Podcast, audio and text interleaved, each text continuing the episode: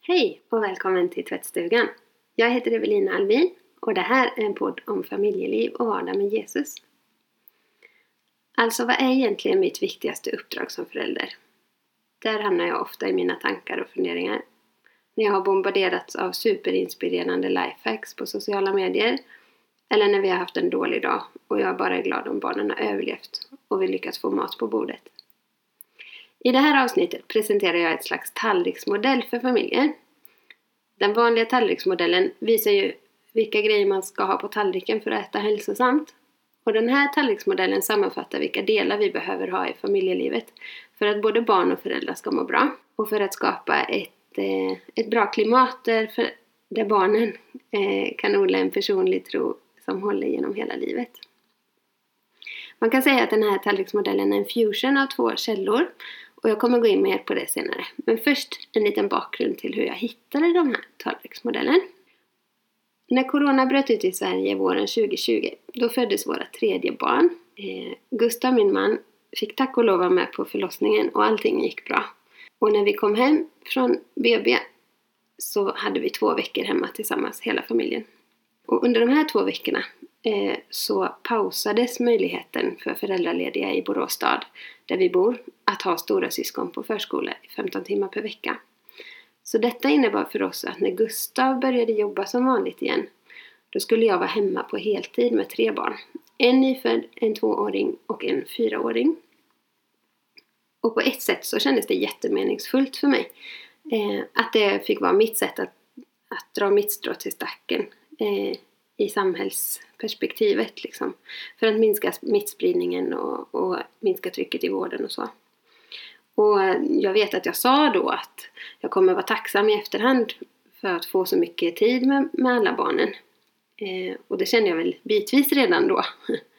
eh, och på ett annat sätt så är det ju ingen superbedrift att vara hemma själv med, med tre barn. Det har ju generationer av mammor klarat före mig.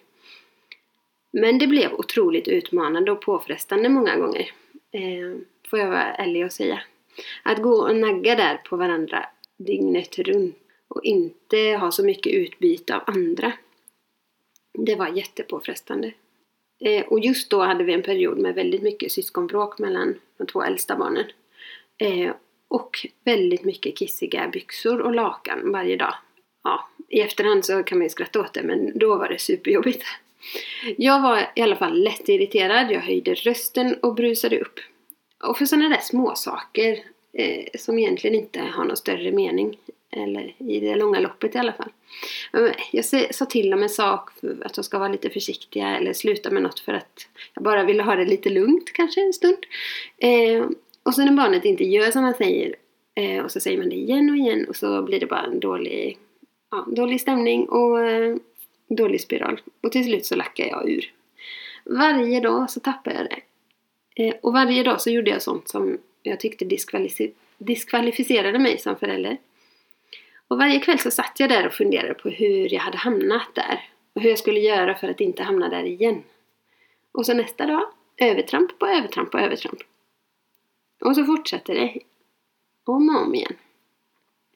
Inemellan så hade vi såklart fina stunder. Och jag vill passa på att hylla alla öppna förskolor eh, som flyttade ut sin verksamhet till olika lekplatser under, under den våren.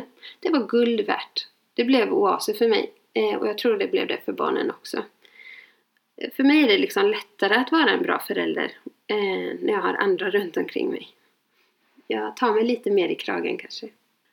Hur som helst, eh, så efter några månader med den här eh, dåliga spiralen av att jag lackar ur gång på gång och diskvalificerar mig själv så kände jag mig ganska uppgiven eh, av mina tillkortakommanden. Så jag gick till biblioteket och lånade en trave med böcker. Och titlarna på de här böckerna säger nog en hel del om min frustration. Eh, den första boken heter Barn som bråkar.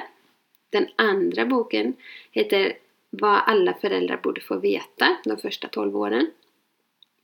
Den tredje boken, Må bra som förälder, psykologernas strategier för småbarnsåren. Och den fjärde, Vi borde ha fjällvandrat och 25 andra misstag jag gjorde när barnen växte upp. Jag började läsa den tunnaste boken, Vad alla föräldrar borde få veta. Och jag kände bara efter några sidor att bördan lättade lite. Att eh, jag kunde sl släppa ner axlarna lite. Eh, jag fick hopp och tröst direkt och de, jag tror det var i den boken i alla fall, men de skrev att, att eh, syskon har i snitt åtta bråk per timme. Och då kände jag att eh, okej, okay, det, det, här är naturligt. Det är liksom eh, någonting som ingår och det var lättare att, eh, att ta allt som hände med en liten nypa salt och lite ro efter det. Ja, men så känner du dig sliten och uppgiven som förälder så kan jag verkligen rekommendera den här boken. Eh, låna den på biblioteket, köp den, ha den hemma. Eller ge den i present till någon annan. Jag tycker verkligen den är superbra. Eh, och så vet jag att den går att lyssna på ljudbokstjänster också. Men då kommer vi till innehållet av vad säger boken egentligen? Mer än att barn bråkar åtta, åtta gånger per timme. Jo, men de presenterar en eh, psykologisk tallriksmodell för föräldrar. Eh, och det här är liksom den ena delen i fusionen som jag pratade om i början. Den andra delen, nej förresten, jag ska, jag ska berätta vad tallriksmodellen handlar om först. Håll i dig, här kommer den. Eh, jag läser från sidan 18 i boken. Och där är rubriken Föräldraskapets hälsoeffekter. Precis som med Livsmedelsverkets tallriksmodell så behöver den psykologiska tallriksmodellen inte följas till punkt och pricka för att göra skillnad. Alla steg, små som stora, är av värde. Och i den psykologiska tallriksmodellen ingår kärlek, närvaro, bekräftelse, självkänsla och medkänsla, ramar och återhämtning. Kärlek och närvaro och bekräftelse är själva basen i tallriksmodellen, alltså sånt som barn behöver mycket av. Självkänsla och medkänsla handlar om hur barn lär sig att samspela med andra och bättre kan förstå och hantera sina egna och andra känslor. Avsnittet om ramar tar upp hur vi kan sätta tydliga gränser som barn respekterar. Och återhämtning handlar om hur vi kan fylla på krafter för att orka vara den förälder vi vill vara. Den andra delen då, den läste jag om i tidningen Dagen. Okej, okay, eller jag läser väl egentligen inte tidningen särskilt ofta. Men det gör Gustav och han brukar sammanfatta det viktigaste för mig och tipsa om höjdpunkterna. Och de läser jag, kanske. Och jag tycker väl egentligen att Dagen generellt sett är en väldigt bra tidning. Den har hög journalistisk nivå, bra debatt och väldigt relevanta ämnen. Vi fick en Dagen-prenumeration i bröllopspresent av vår församling. Och för oss har det känts jättevärt att fortsätta prenumerera på Dagen. Och på så vis liksom investera och stötta så att den kan fortsätta finnas kvar. Okej, okay, det var ett sidospår. Eh, andra delen i fusionen av den här tallriksmodellen den stod i Dagen den 2 september 2020 och det var Linda Axelsson som skrev en krönika som hette Utan söndagsskola blir familjen ännu viktigare. Där sammanfattade hon en rapport som heter Households of Faith. Households of Faith. Det är en amerikansk studie eh, om vilka faktorer som är viktigast för barn eh, som växer upp i kristna familjer för att de sen ska behålla eller fortsätta välja tron som vuxna. Och då var det fyra delar där trygghet och ovillkorligt älskad. Att man hade känt sig det i sin familj då. Eh, att man hade roligt tillsammans som familj. Samtal om bibel och tro var en naturlig del i vardagen. Och sist så var gästfrihet en viktig och naturlig del i familjen. Okej, så om vi smälter samman de här två eh, källorna, eller hur man säger, så får vi en ny tallriksmodell som består av kärlek, och trygghet som är liksom basen. Och sen har vi ramar med tydliga gränser och hur vi gör för att barnen ska respektera gränserna. Vi har självkänsla och medkänsla där man tränar på samspelet med andra och att barnet får hjälpa, eller träning i att förstå och hantera sina känslor.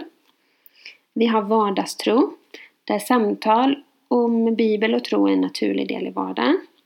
Vi har gästfrihet ett öppet hem och att man är liksom en del i ett större sammanhang. Vi har kul tillsammans, busa, leka, skratta, mysa och sen återhämtning.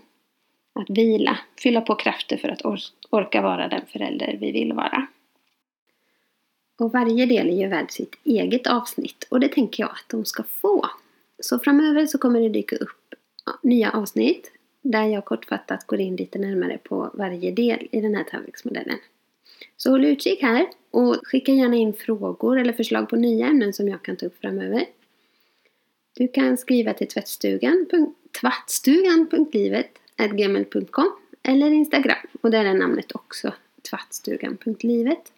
Och så får du såklart jättegärna tipsa andra om tvättstugan. Jag kan passa på att tipsa om söndagsskolan.nu. Den finns på Instagram och på en egen hemsida och där finns det legobibelfilmer och bilder att skriva ut och färdiga. Jättefina grejer. Och så sist ett bibelord. Från Jesaja 40 och 28 till 31. Vet du inte, har du inte hört att Herren är en evig Gud som har skapat jordens ändar. Han blir inte trött, han utmattas inte. Hans förstånd kan inte utforskas. Han ger den trötte kraft och ökar den maktlöse styrka. Ynglingar kan bli trötta och ge upp, och unga män kan falla. Men de som hoppas på Herren får ny kraft. De lyfter med vingar som örnar och de skyndar iväg utan att mattas. De färdas framåt utan att bli trötta.